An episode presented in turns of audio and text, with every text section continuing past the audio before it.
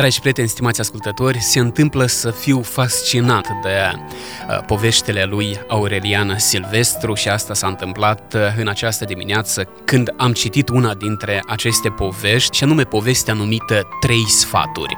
Iată trei sfaturi pe care ni le dă Aurelian Silvestru prin această poveste cu tâlc, cu adevărat cu tâlc, de la care mai cu seamă pot învăța tinerii Așadar, se spune că, fiind deja foarte bătrân, un tată înstărit i-a spus unicului fiu Înainte ca să plec din această lume, am să-ți dau trei sfaturi.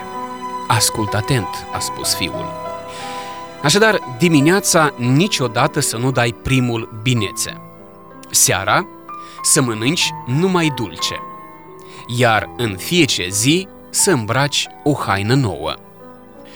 Fiului i s-a părut cam stranii sfaturile lui, dar i-a promis să le urmeze. Bătrânul s-a stins din viață, iar fiul și-a propus să nu-l dezamăgească, așa că niciodată nu se saluta primul cu oamenii. Seara mânca bomboane scumpe, iar dimineața se dichisea ca un boier în haine noi. În mai puțin de un an, a observat că banii moșteniți de la părinte s-au topit. Prietenii l-au părăsit, iar oamenii din sat au prins alocolii. Îngrijorat, a întrebat-o pe maică sa. Oare chiar tata mi-a fost dușman? De ce spui asta, dragul mamei? Pentru că nu am înțeles de ce m-a sfătuit să procedez așa. Tata a fost un om bun. A vrut să te ajute. Bun ajutor. L-ai înțeles greșit, spuse mama. Atunci, de ce nu m-ai oprit când am greșit? S-a revoltat fiul. Mi-a interzis să o fac. Știa că nu voi reuși, își spuse ca pentru sine. Spera să te descurci. În caz că nu, mi-a zis să rabt până în clipa când tu însuți îmi vei cere ajutorul.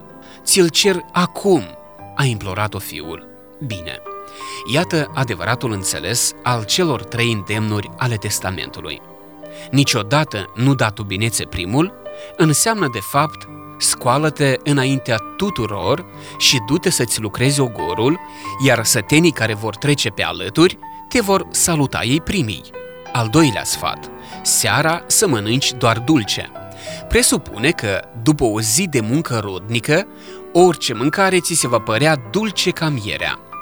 Referitor la haina nouă, tatăl tău te-a sfătuit, de fapt, să ai mereu grijă de tine, de ținuta ta, să-ți curăți hainele și încălțămintea de cu seară, astfel încât a doua zi să ai impresia că porți o haină nouă.